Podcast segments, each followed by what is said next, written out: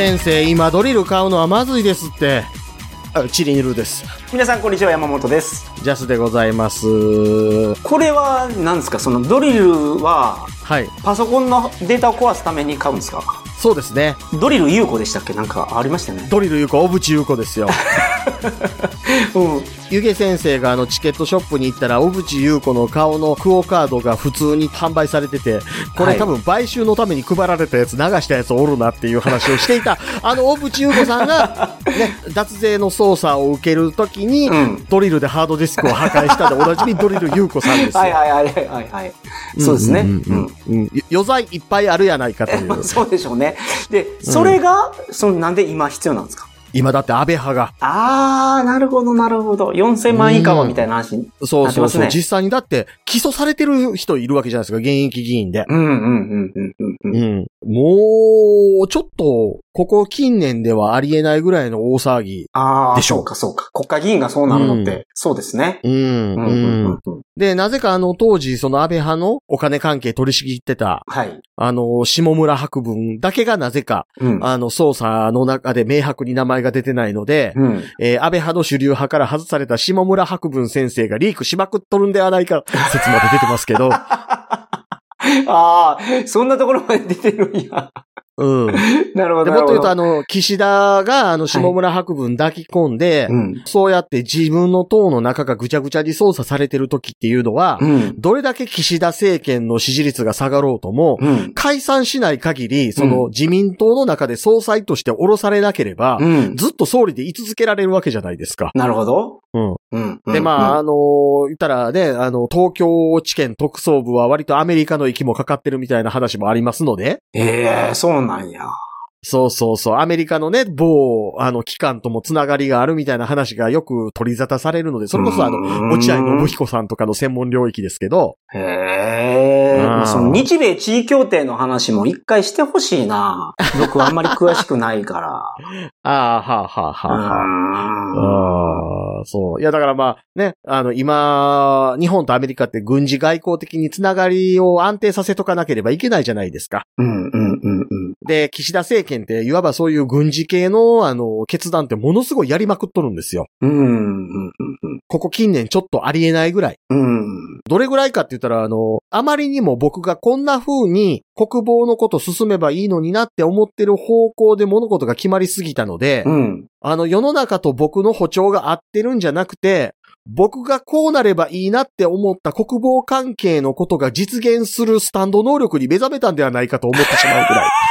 ああ、ポルナリフに矢を刺されて、そうそうそうそう。そういう能力発動した。うん。そう。いや、これね、けど、日米地位協定の話は僕は興味あるから、まあ、ジャスさんに説明していただけるんだったらいやってもらいたいな。あれ、日本国憲法の上にあんの？今日はけどそんな話じゃないんですよね。うん。ちゃう、ちゃう、違います。今日は、今日はそんなね、あの、重たい話じゃない。宗教の話をシリーズ化していきたいという、うん。僕の要望があって、そうなんです。せっかくその、賢が僕の横にいるんで、いろいろ教えてもらおうかなと。だいぶ距離離れとるけどな。いうことなんですよ。で、あの、宗教については、うん。僕は正直その宗教をすごく信じてるタイプではないです。うん、うん、うん、まあ。今までの言動を聞いてて、それは皆さんも薄々感づいてると思いますけど。そうですね。うんそうですね。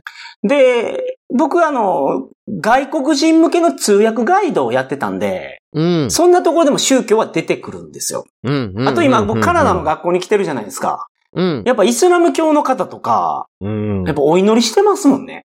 一日5回ね。そう。うん携帯の電源切るやん、普通。はい。けどなんかイスラム教の人ってやっぱそれが大事やから。お祈り。の、お祈りじゃないわ。お祈り食いたいお祈り食いたいから。しばらく食べない。お祈りね、お祈りの方ね。その、お祈りのアラーム、おい、豆だぬきどこにあるこの辺で、言うえ、て。ちょ、ちょ、ちょ、お祈り、お祈り、おええ祈りとこ行くな忘れ。て。え、ええお稲荷食うな、お前。美味しいやつ食うな。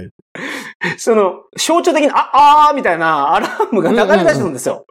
で、普通、携帯の電源切るやん。うん授業中とか。うん。でも彼らにとってはそれが大事やから、うん。その授業よりも。切ってないんですよ。うん。え、やっぱりあれなんですか？アラームもそれっぽい音になってるんですか？そあ、ああ、ああ、ああってそのなんか、あいきなりそのクラス全体がイスラムな感じになるもん、いきなり。なんか、アラビアンナイトかなって思う。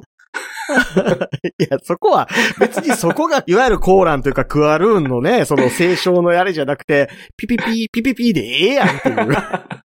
いや、だから、うんあ。れこれ、そうそう。そう、宗教についての理解をちゃんとしとかないかんなと。ああ、なるほど、なるほど。いうことで、専門家がおったわと。野良の専門家おったあわ。野良の専門家がおった。うん。うん。で、この、リスナーさんと共に宗教について考えていきたいと思います。うん。うん正直なくなると思うんですよ。うん。うん。うん。なくなるやろ？僕もそれは思います。どういうんですかね。こう、薄れていくというか、摩耗していくというかね。うん。うん。徐々に徐々にどうでも良くなっていくものだと思いますよ。うん。このう前、ん桜通信の収録で、うん。桜さんが旅行に行った話をしてたんですけど、うん、うん、うん。こ ぜひ本編聞いてほしいんですが、うん。ある県に、うんそのビリケンみたいな仏像があって、うん。触ると病気が治ると。うん、うん、うん。それで配管料をもらって、まあやってたお寺があったと。うん。で、コロナになって、うん。禁止になったわけですよね。うん。その、なんていうの？まあ、消毒せずに触ってっていうのをみんなでやり合うっていうのがどうなんだと。濃厚接触やん。うん。でも、その仏様は病気を治す力があるはずなんですよ。そうなんですよ。今までそれでやってたんやから。うん。で、いざこれ必要になったわけですよね、時代が。そうですね、そうですねパンデミッ。クが起きて。うん。そうなるとお寺がまあどういう対応したかみたいな話について、桜さんがお話しされてる会があってですね。それは面白いんですけど、でこんなこと起こってたら、それは信じなくなるやろ。そう。あともっと言うとあれですよね、その公明党が今回議席を減らしましたみたいなことを、関西でやってた選挙特番で桂雑魚場が信心足らんのちゃうかって言ってたみたいな話？あのさ、やっぱおもろいな。?CM 行く直前にあの公明党今回ちょっと議席減らしそうですね。ちょっとこのまま様子を見守りたいと思います。信心足らんのんのちゃうか うんうんうん。なるほど。いめっさおもろいやんっていう。MBS むちゃくちゃやるような。はいはいはいはい。うん、見てたわけですけど。で、まあ宗教を勉強していこうというコンテンツをやるんですけど、まあうんうん一個一個ね、その代表的な宗教については、うん、まあ、勉強していきたいんですよ。まあ、うん代表的っていうと、まずは神道がありますよね。ああ、まあね、まあね。で仏教？ですねで、仏教はいくつか分かれてるでしょ？分かれてます。なんたら仏教とか、ああ、大だら仏教とかあるの？大、大だらやね。大だらはぼっち。はいはい。まあ、大乗仏教とか小乗仏教とかもありますし、その大乗仏教ならその中でもね、一連系とか、いろいろあるわけですから。あとやっぱまあまあまあまあ承認権とかも入ってくるからね、ここには。やっぱり。あそこも入っちゃう？入るでしょ、そら。あ の棒を持って戦うのが仏教ってことでしょ？ははははははそれそれはってやそるやつれそれそれそれそれそれ。うん、うん。スーザン少林寺。日本のお坊さんも、あのなんか、バカボンドで宮本武蔵と戦ってたやつ。放構送造院放送員。そうそうそうそう。放送員か。あれもやり構使ってたわ。造院ね。うん。宝蔵院流っていう槍の流派があるんですよ。はいはいはいはい。うん。だから宝蔵院陰春とか陰影とかおるわけですけど。うんうんうんうん。うなんか、日本の坊さんが使う武器って、まだ坊さんが使いそうな武器じゃないですか。あー日本中国え、でも、日本の盆さん、刃物バリバリ使いますよ。いや、その、キリスト教とかで、うん。モーニングスター使うんじゃない？向こうの、あの。あれなんか、神父さんと一番遠いそうな武器やけどな、あれ。あれ、だから、あの、えっ、と、キリスト教の、その、装飾にあるものは刃物で人を切ってはいけないっていうことから、モーニングスターを使ったと言われていますぐらいのもんです。あ、そうなんですか。うん。実際は、モーニングスターって割と、あの、実践的ではないし、うん。モーニングスターって皆さん、うんその、想像つかないと思うけど、うん。鎖釜についてる鉄球を、うん、ナメック星のドラゴンボールぐらいの大きさにしたやつが、ああ、えっ、と、テレビ版のガンダムに出てきてたビームジャベリンみたいなやつそれわからんけど。まあでも、なんか、あの、だから、キリスト教では、刀で刺したらダメやから、しばき殺すやつやったんや。うーん、まあまあ、という設定ぐらいなもんですね。あー、ははは。うん、うん。なるほどなるほど。うんうんまあれ割とだから、その、うーん、まあ、こんなものを使ってたと言われたりするけど、どうだかぐらいの。うん。あ、そんなもんね。なるほど。そうそうそう。あとはそのキリスト教はもちろんそうやけど、キリスト教の中でもプロテスタントとうんカトリックがあって、まあ大きく分けるとそうですね。モルモン教とかはあれキリスト教の一派ですか？うーん、まあ一派っちゃ一派なんですけれども、あの辺こそ信仰宗教っていう言い方をするべきやとは思いますし、はいはいはい。そもそも信仰宗教という言葉自体は日本のその宗教のある時点以降のものを指すっていう明確な区分けがあるので、本来はモルモン教とかに当てはめて使うべきではない言葉ではあったりします。なるほどなるほど。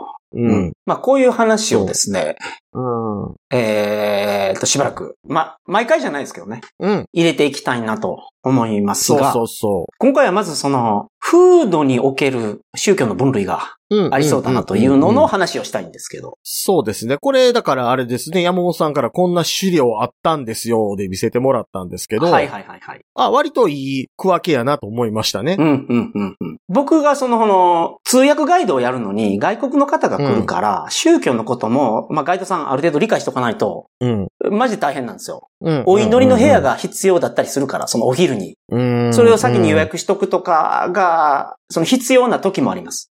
ハラル対応の食事が必要だったりとかもあるから。うん。方角が分かって絨毯引いてあるところあった方がいいあ、で、みたいうなね。そそうそう。そう。そんなのがあったりとかはあるので、うん。うん。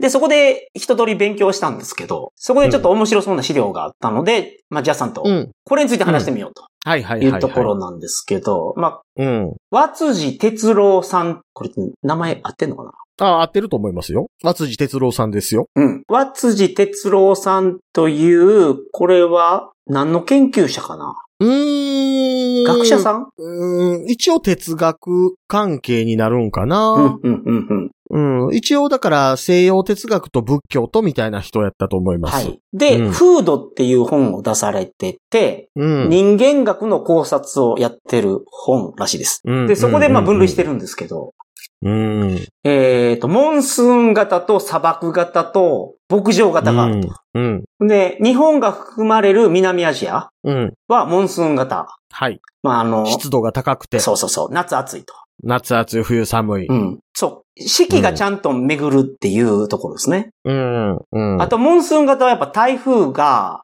来るので、まあ台風などの脅威もあると。うん。うん。ですが、土地が超えてるので、自然の恩恵が多いそうです。うん。うん。それが自然環境で、そうなると人がどうなるのかっていうと、うん。需要的で人獣的になるって書かれてるんですけど、うん。需要的はわかるんですけど、人獣的ってどういう意味なんですか？人獣的っていうのは、まあ、忍び従うっていうこの言葉の通りなんですけど、うんうんうん。まあ、ちょっとしたことやったら我慢して相手の言うことを聞いとこうかいっていうことですよね。ああ、なるほど。周りの人が心地よければ俺も心地ええやろみたいな感じで、うん。ここはちょっと我慢しとこうかみたいな。うん。まあまあ日本人にありそうなやつですね。そうですね、そうですね。こうなると宗教は多宗教のや多つが多い神教あ。多神教。多神教っていうのか。はい。だから、いっぱいの神様が、八百万の神様がいる。八百万。八百万なんや。八百万です。はいはいはいはい。なるほどなるほど。800万って書くので。うん。800で八百じゃないですか。よろずの、よろず屋のよろずなのあれ。そあー、なるほど。う。うん。これは勉強になった。まあ、い、い、いっぱいおる、どこにでもおるみたいな意味ですよ、うんうんうん神さんが。うんうんうんうん。これはやっぱ自然環境からこうなるのかなとは思う。確かに。うーん。まあまあ、ざっくりした分け方としてはそうなるでしょうね。んまあ、逆に言うと、あの、宗教が強烈に自己主張をするっていうことが少ないっていう捉え方もできるとは思います。はいはいはいはい。なるほど。うん自然の恵みが多いから、うん。はっはっはっはってやってても問題ないと。そんなにひりついた感じがないってことですね。そうですね、そうですね。うんで、それで言うとひりついた感じがあるのが砂漠型なんですよ。地域は中東、北アフリカ。うん。乾燥してます。うん。そして自然の恵みがとても少ないので、うん。戦うらしいんですね。うん。ですので、絶対的な服従と結束が必要で、うん。その、人の性格っていうのは戦闘的になるそうです。うん。戦闘型になるわけです戦ね。闘タイプ、そう。あの、ネイルとかあの辺ですね。あれも唯一やからね、ナメック星人で残ってる戦闘タイプの。そう、そう、そう。で、宗教は一神教絶対神っていう。うん。これはだから、イスラム教とかになるのかな？うん、いやいや、えっ、と、まあ、これはだから、ユダヤ教、キリスト教、イスラム教、うんうんうん。まあ、その他でいくと、ゾロアスターとかあの辺も含めてというところだと思います。なるほど。え、ゾロアスターってこの辺でできたやつなんですか、アメリカじゃなくて。ゾロアスターは、どっちかというとペルシャとかあっちかなああ、もうちょっと東。そうなんや。中東でもちょっと東ですよね。はいはいはいはい。うん。で、最後にヨーロッパの地域に属するのが牧場型になってて、えーうん夏は、まあそこそこ湿ってて、冬乾燥してると。うん、うん。で、ヨーロッパのことよく知らないですけど、その自然の法則で人間に対して自然が順従らしいです。うーん。だからこの辺はどうですか？宗教が先か後かみたいなところわからないですけどね。まあでも、これは湯気さんが鳥かご放送で言ってたけど、うんその自然の恩恵が多いところと自然の恩恵が少ないのは、やっぱ土地が痩せてる、超えてるは象徴的なことのような気がする。うん、うん、うん。ヨーロッパは土地がすごい痩せてるから、米とか作れないらしいんですよ。小麦とか大麦とかにしても、限られたところ以外っていうのは、言ったらその土地に住んでいる人たちの必要カロリー数を満たせるだけのものがなかなか作れないですからね。うんうんうんうん。なんかね、米は種もみに対してうん。何？パーセントみたいな、あの、何うん。100%投資したら帰りは何パーセントになるみたいな、あるじゃないですか、リターン率。ななんか、リターン400%とか、なんかそんな話ありますよね。うん。麦はすごい少ないんですよ。うん、うん、うん。で、じゃがいもがなんとかその南米から持って帰ってこれたから、うん。助かったみたいなぐらい土地が痩せてるそうなんで、うん。まあ、自然の恵みはアジアと比べると少ないんじゃないですか？少ないと思いますで、ね。こうなると、合理的な性格になって、うん、宗教は一神教らしいですね。うん。うん。でも、だかうら、んヨーロッパなんかやったら、言ったら、その自然の野生の獣とかも闘争の対象だったりして、何の対象ですか？闘争、戦いの対象。ああ、そうか。敵ですよね。ううんん。そう。だから限られた土地を、その人間の住む区域として、その囲って、それ以外を征服して、制圧していく対象として区分けしたみたいなう。ん、うん、うん、うん。うん、そういう地域も多かった。はいはいはいはい。と思います。うんあの、ただヨーロッパって一口に言っても広い、まあ、土地面積的にはそんなに広くないにしても、はいはいはい。左右に長いじゃないですか。うん、うん、うん。そんなあの、ポルトガルとかあったかいに決まってるじゃないですか。ああ、まあね、南の方やからね。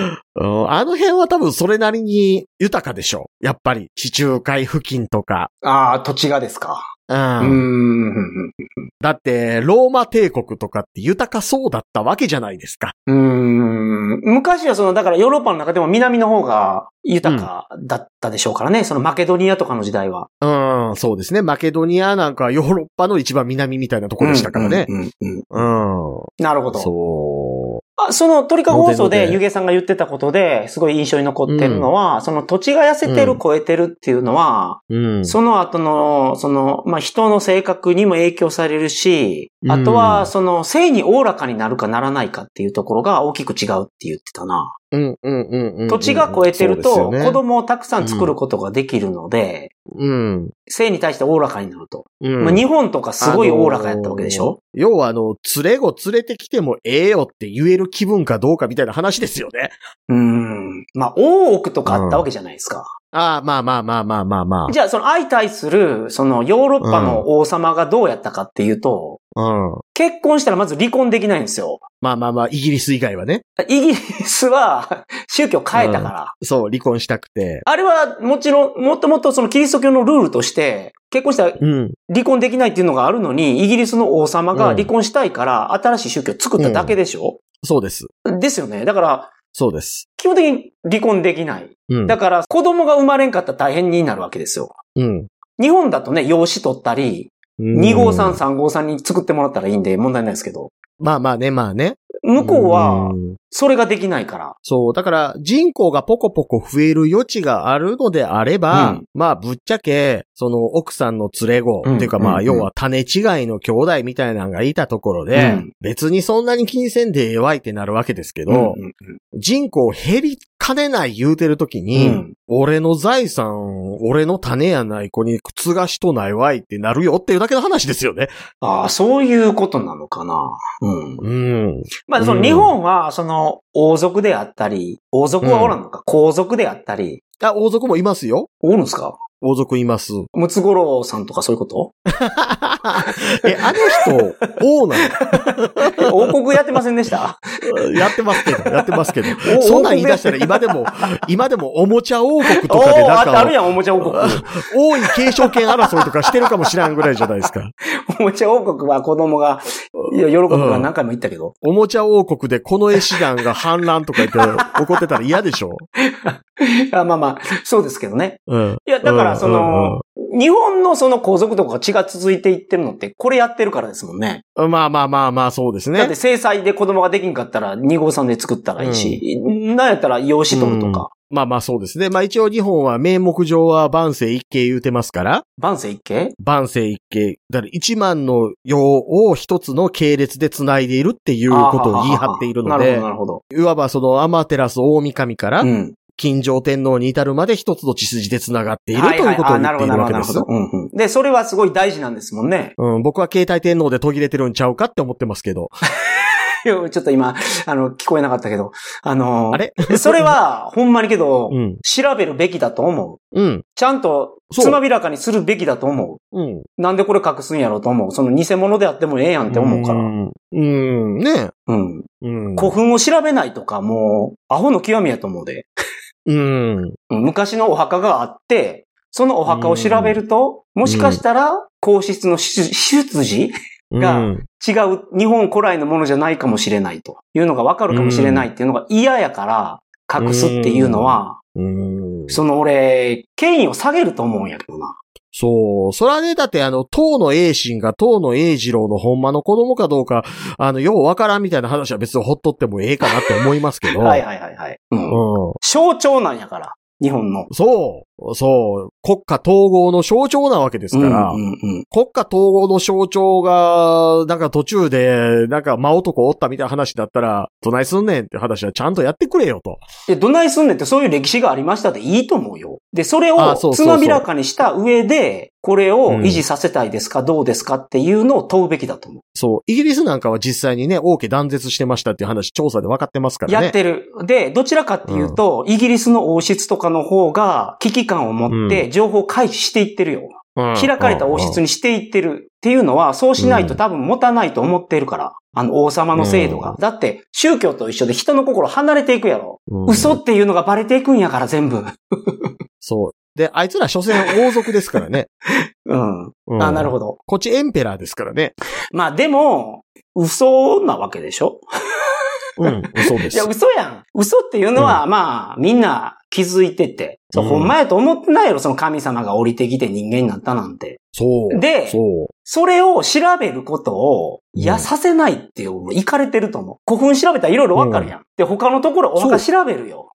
うんそうなんですよね。うんだから調べたらバレるって思ってるってことは、お前も信心ないねやんっていう話ですよね。そうそうそうそう。ほんまに信じてるんやったら、うん、見てくれと。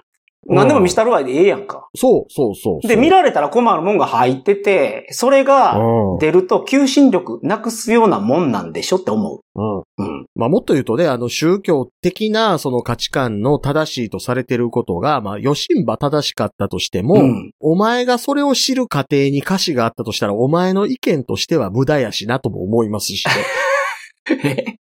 その歌詞がある？え、あその人が知るときに？例えばですよ、はい例えばですよ。うーん、旧約聖書の、まあ、いわゆる創世記に書かれてた7日間で世界は神によって作られたのですとう。んうんうんうん。いうことが本当でした。うん。わかりました。うん。うん証。明できました。うんうん。証明できたっていう話を理解して、うん。だからこれが事実ですって言ってる人の意見は正しいでしょう。うん。うん。ただ、それまでの間に、うん。そんなこと聞いたし、正しいと思うから正しいって言ってた。お前はいくら正しい答えを言ってたとしても、お前の意見は聞く意味なしわかるあるじゃないですか。わかる。そのね、ほんまに大人の対応してるなと思うのが、そのお化けがいるかいないか、うん神様がいるかいないかで、うん。その、いる派は、うん。存在しないことを証明できないからっていう論点を持ってくるじゃないですか。はいはいはいはいはい。で、その科学をやってる人っていうのはもうちょっと大人になって、まあそうだよねって言ってるけど、うんその、子供のへりくつやんって思う。ほんまに。うん、うん、うん、うん。神様が存在しないと思いません。存在すると思います。うん理由は、うん。存在しないことを証明できないからですなんですよ。あのね、僕、も、も、もう一段踏み込んでて、へりくつって言葉も嫌いなんですよ。はいはいはいはい。理屈やったら、うん。合うてるやんって思うんですよ。はいはいはい。うんあの、へみたいなこと言うてる理屈でも理屈は理屈やん なるほど。うん。平球であっても理屈は理屈ですと。そう、間違ってること言うてる。お前は、お前の言うてることが、へ、うん。それは、うんこ。それは本当に思う。うん。うん。僕はあの、多分ね、あの、正気を失ってたんだと思うんですけど、一回だけ前職の会社でヘリクツなんてものはありませんって言いましたもんね。疲れてたんやと思います。うん。まあけど日本人も宗教観はどんどん薄れていってると思いますけどね。だって、ああ、うん。新居構えるときうんに仏壇とか床の間用意する家ほとんどないやろ、も神棚とかね。う。うん。で、僕らの親の世代ほとんど全員持ってたよ。うん。二つとも。うん。そのくせなんか知らんけど、自治祭はせっかくやからやっときたいってなるんですよね。そうそうそうそう。あれはね、んけど税金使えるからだと思う。店に切るんやったらやらんと思うで。そうか、あれ控除の対象なんか。うん。ああ、なるほどな占いとかも全部そうだと思いますよ。その、うん。会社の経営者が占いを使ってるんです。トップの経営者がやってるんです。だから、占いには意味があるんですとか言う人いますけど、うん金余ってるからやってるだけや、あれ。あそうそうそうそうそう。うん。あのね、占いって全部ね、すまあ、詐欺師とは言わないですよ。はい。詐欺師とは言わないですですけど、沢師ですよ。何それさ、サオシーじゃなくて。沢師って話を勝手に作る人のこあー、なるほど、なるほど。うんうんうんまあまあ、そらそうだってね、占いね、本気で信じてやってる人やったらうね、ん。なんか占いやってる人、これは古代からの統計学ですとか言いよるやついるじゃないですか。うんうんうんうんほな、間違ってたって言われたら、え、それは、あれですね、我々のその統計に組み入れる必要がありますね、って、真剣に聞くやろって。うん。うん。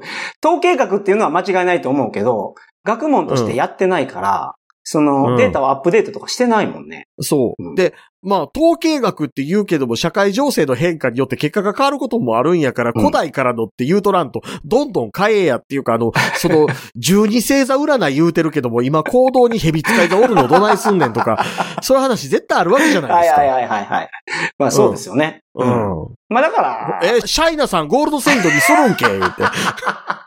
え、シャイナさんって蛇使い座やったんですか？シャイナさん蛇使い座ですああ、なるよ。ほど。あー今、行動13星座やから。あのけど12うん球しかないんだよ、ここは。だから、間に急にあの、横道作らなあかんのですよ。品川ゲートウェイ方式や。高輪ね。高輪か。高輪ゲートウェイ方式ですね。後で足す。うんそうそうそう。そう。ひお羊さんの間に足しとくかみたいな。あそうそうそうそうそうそうそう、うんシャイナさんおるやん。あ、せやねん。うん。せいやもちょっとゆゆっくりできますね、そこで。そうそうそうちょ。っとおっぱい触っていいぐらいの感じでいけいや、そんなますよ、ね。ことはせん。せ、せいやは、せいやはそんなことせん。シャイナさん、せいやがおっぱい触らせてください言ったら触らせてくれるでしょ、実は。まあ、シャイナさんはね、母性もあるから。そうなのかいって言って。うん意外とお乳ちっちゃいけど、シャイナさん。あの、鎧つけてその感じやったら多分バスト84ぐらいやなって思う。あの、シャイナさんのそのプライベートの情報をここで晒すのをちょっとやめてあげてください。そうですね、そうですね。今完全に僕の中でのシャイナさん、あの、仮面だけつけて全裸でした。あ、仮面はつけてるからね。仮面つけてうんうん死ななあかんから。まあ今日は、こんな感じで、宗教の話の頭を話させていただきましたけど、そうですね、そう補ですね。足情報ございますか？補足情報ね。いや、だから、うーん、どこからアプローチするかっていうところもあると思うんですけど、うんうんうんうーん、どうですね。仏教から入るっていうのはオーソドックスでもあるようで、うん。うん。仏教っていうのが宗教なのかっていうところからまず入らないといけなくてしんどかったりするなとか思っています。おー、仏教は宗教じゃなくて、うん。格闘技の可能性があるということですか？え、それなんかワウワウでアニメ化してた漫画みたいなやつ？なんかブッダが人間側に裏切るみたいな。手塚治虫さんも作ってましたよね、ブッダ。ブッダ作ってました。ブッダっていう漫画で。うんうんうんうんうん。手塚治虫さんの、その、やったことで、うん。ちょっとマイナスになっちゃってるなって思うことが一個あって、ほう。一生生き続けることっていうのは死なないことは、うん。地獄であるっていう意識を植え付けたのは、その、なんか、罪とは言わないけど、うん。うーん、やっちゃったなって思う。え、え、あの、火の鳥的なやつ？そう、いや、それで、なんかずっと生き続けることってなんかもうほんまに拷問やと思ってる人が多くない？日本人に。まあまあまあね、まあね。ベジータみたいに単純に不老不死を願ってる日本人ほとんどいないと思うんですよ。あの、火の鳥のせいで。火の鳥のせいで。うん。うん。まあまあ、その辺はだから宗教観みたいなところと通底してるところあるとは思いますよ、本当に。ああるでしょうね。これも、だからうん僕らの感性もアップデートされていくんだと思うけどね。うーん。だって、ほんまの、でも、ほんまの不老不死。ちょっと嫌やなって思うのは、うん。3000年前の人間と、うん。今の人間って価値観違うじゃないですか。はいはいはいはいはいはい。例えば、うん。今の男前な人で若い子って誰です？福山雅治やと思う。若ないがな。50いくつやから。えーと、もうすぐ還暦やん志垣太郎だと思いますあ。、志垣太郎だ。昭和や。え、男前、男前。藤井聡太でいいじゃないですか？藤井聡太男前かな？じゃあ、なんたら聡太って言いますよね。男前の。男前？あ、今ね、イケメンランキングっていうのを見ました。ほうほうほうほうお願いします。吉沢亮が1位になってました。加藤剛はないんですか？ちなみに。東郷死んどるからな。いや、早い話、吉沢亮って、はい。吉沢亮70年前の映画界で男前扱いされたかって言ったら、ちょっと微妙な感じしません？はいはいはいはい。吉沢亮、この人。うん。いや、うんそれこそ、高倉健とかが前世紀の頃とかに、うん、うん、うん、うん、うん。吉沢亮同年代で掘り込んだら、はいはいはい。薄いなこいつ顔って言われそうん、なんか女みたいな顔やなとう。うか。言われそうじゃないですかはいはいはいはい。それよりも長い年月を同じ顔で生きるのちょっとしんどくないですか？うん。え、じゃあそれやったら、そうの、ん。顔が変えれるやったらええってことですか？体が変えれるやったら。あ、いや、だからでも不老不死ってできるだけ変わらないってことでしょ？死なないってことだと思う。あ、すうん、いや、まあそうなんですけどね。あ、まあ、不老不死やから、な、老けなくて死なないってことか。うわなんか500年前ぐらいから俺ずっとチビ扱いやわとかなら、なりません？でも、500年経ったら、うん。ちょっと、太ももを 3D プリンターでちょっと黄昏みたいなことできるんじゃないですか。今日5センチ足しとこうかみたいな。今日だけ？うん。うん、まあまあまあね。え、でも、その時代になったらむしろ不老不死であることのアドバンスすらなくなって、なんか普通の人としてただただ長いこと生きてるだけになりそうな気もしそうそうそうそう。いや、そんなことになりそうな気がするんですよね。けどねうん。でもなん、か、こんなに医療が発達しても、やっぱ120ぐらいで人死んじゃうから、うん。なんか劇的なななんかがいると思うけど、カンフル剤が。うん。うん。うん。でもこうんの死っていうのはすごい一緒の宗教と密接に関係づいてると思う。まあね、まあね、みんな死んだことないですからね。死んだことないから死んだ後のことを、うん。こうやって話してて、こんなファンタジーになったんだと思うし、そう。だからその死に対する僕らのその捉え方も変わると思うよ。うん。今は死ぬもんやと思ってるけど、うん。人間の体ってすごいじゃないですか。うん。うん。その、その生き物の体って本当にう。ん。うん。うん。うん。うわここに入れたら気持ちいいみたいなことでしょ？じゃあまあそれも、それもそうやし、その、結構何でもエネルギーに変えれるのってすごくない？ああ、まあまあまあまあ。普通ガソリンやっったらガソリンのなんか濃度何パーセントとかすごいそのスペックが決められてるんですけど、トヨタの新車やねんから、リンゴで走れみたいなことできないわけですもん。そうバックトゥザフューチャー2のあの車デロリアン何がすごかったかってゴミで走ったからすごいんですよ、あれ。だってその1話目あのなんかプロトニウムが必要で、なんかすごい大騒ぎしてたじゃないですか。プルトニウムね。シリア人と殺し合いしてましたね。そうそうそうそうそう、うんプルトニウムが必要やったからなんですよ。うん今日デロリアン2なんかゴミ箱開けたバナナの皮とかでなんか走ってたよね。リコーヒーとか、ね。コーラの残りとかね。そう。で、どちらかっていうと人間の体あれなんですよ。うん。すごない？確かに。あと、やっぱその体温が36度5分ぐらいが普通で、うん。1度上がったり1度下がったりすると、うんもう著しくその調子が悪くなるやん。ちゃんとしんどい。で、こんな1度ぐらいの、プラスマイナス1度の範囲で調整しないいかんもんとかないよ、この世に。すごいセンシティブなんですよ、だから。そんなプリン買われへん。うん。そう、そうね。うん。だから、ある意味、すごいおおらかな部分とか、すごいセンシティブな部分とかがある。うん。考えれば考えるほどすごいんですよ。だから人間の脳がこうやって考えてることって、うん。例えばその今のテクノロジー実装しようとすると、うん。京都府ぐらいの面積と、うん。その原発に何個かいるそうなんですよ。まあまあまあまあまあまそれぐらいの演算を僕ら脳みそでやってるんです。あ。あんた性格悪い人いっぱいいるとこ。どこ？え、京都。まあ、京都はね、ちょっと言い方が丸っこいだけで、うん。お宅の娘さんピアノ上手になりはりましたなって言うと、うん。ピアノうるさいから静かにせえって意味なんでしょ？そうそうそうそうそう。怖いな、それは。ほんまに。前ね、あの、京都の街並みを中国に再現した都市を作りますって言って、中国のどっかの不動産会社がはいはいはい発表してたんですよ。はいはいはい。で、それ見ながら嫁さんに、すごいな、京都やのに京都人おらへんねんで、めっちゃええやんって言った京ら、都人そんな嫌われてんの？うん嫁さんがそれ、それに対して、でも中国人いっぱいおるてって言ってました。いや、それはね。確かに。素晴らしい。あかんやんうん素晴らしい返し。意味ないやん。まあ、あのーまあすいません,、うんちょっと最後、またいらん話もしてしまったかもしれないですけど、こういう宗教に関する考察を、考察っていうか、僕が知らないからジャスさんに教えてもらうという形になると思うんですけど、うん。やっていきたいと思います。そう。だから、あの、多分ね、あの、宗教に対して、あんまり、うんあんまりじゃないな、宗教に対して、全く、うん信心というものがないのに、真面目に取り組んでる人っていうのが多分そもそも少ないので、あー、ほうほうほうほう。うん。真面目に取り組んでるっていうのはどういうこと？その、法事に出るとかそういうこと？えっとね、正しく相手の言おうとしていることを理解した上で何が間違っているのかっていうことを、うん。めんどくさがらずに考えるということですよね。はあ、なるほど、なるほど。うん。ああその、法事の時に、うん。お葬式の時に、最後うんにその、おじいちゃんの顔見てあげてって言って、この顔パカって開けるじゃないですか。うんうんうん。その時にキョンシーのお札を貼ってるとか、そういうのは、あの、真面目に対応してないとか、そういうことになるんですか？要はあの、救急如律令とかかけたな。これ何書いてるかわからん。その、それはプリントしてきたらいいじゃないですか。あ、まあまあまあまあまあ。印刷機で。うん。日本のお坊さんってどんな反応するんやろね、あれ、お札貼っといたら。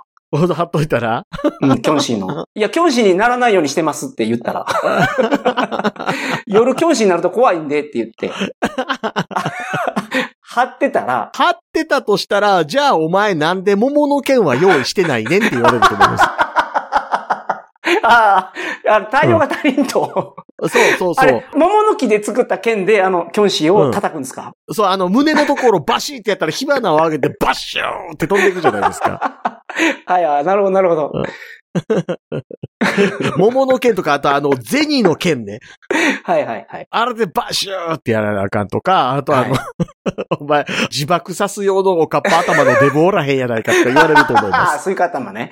スイカ頭、あの、腹にダイナマイトつけて自爆してたかな、キョンシーと。す。そうそうそううんうんそう。え、あ最後に言っときますけど、あの、ライライキョンシーズの主題歌僕大好きです。お札がなけりゃ通りゃんせーでしょ そうそうそう。うん、僕も大好きやったから。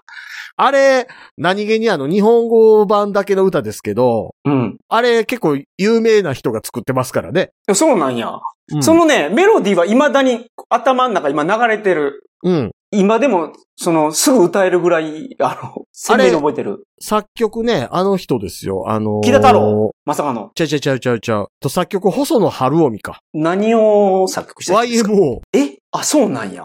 うん。ええー、なるほど。そうそうそうそうそう。うん。まあ名曲でしたけど。名曲でした。キョンシーってけど、あれ台湾のやつですもんね、あれ。ライランキョンシーズは。ライライキョンシーズは、そうそう、台湾なんですよ。台あれね湾なんか。、うん。だから中国本土行った時に、うん。中国人と話したけど、うん。地域によってはキョンシーのこととか全然知らない。ああ、なるほど。うん。だから中国を代表するモンスターではないんです。なるほど、なるほど。うん。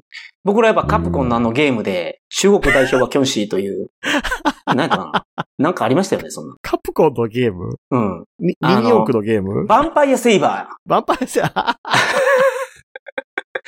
主人公が、なんか、デミトリっていうあの、竜タイプの男で、ドラキュラやったと思う。デミトリ、モリガン、うん。サスカッチとかじゃなかったかな？ビシャモンとかね。あ、そうそうそうそうそう、それです、それです。うんうんうんはい。ね。はい。ので、皆さんのライライキョンシーズはなんか配信でも見れるらしいのうん、で、うん、うん、うん。うん興味ある方はぜひ見てくだださい。可愛かったんや、あの、点々が、昔は。さい。てんてん可愛かったし、うんあの、なんか敵のキョンシーのでかいやついたでしょ？うん、うん、うん、うん。強いキョンシーいたでしょ、はいはいはい、い敵たいたいた。何人がかりで戦ってたやつね。でそう、あれ怖かった。うん。うん。というような話をしていきます。はい。皆さん。よろしくお願いします。あの、よろしく質問とか意見とか、うんぜひください。はい。よろしくお願いします。よろしくお願いします。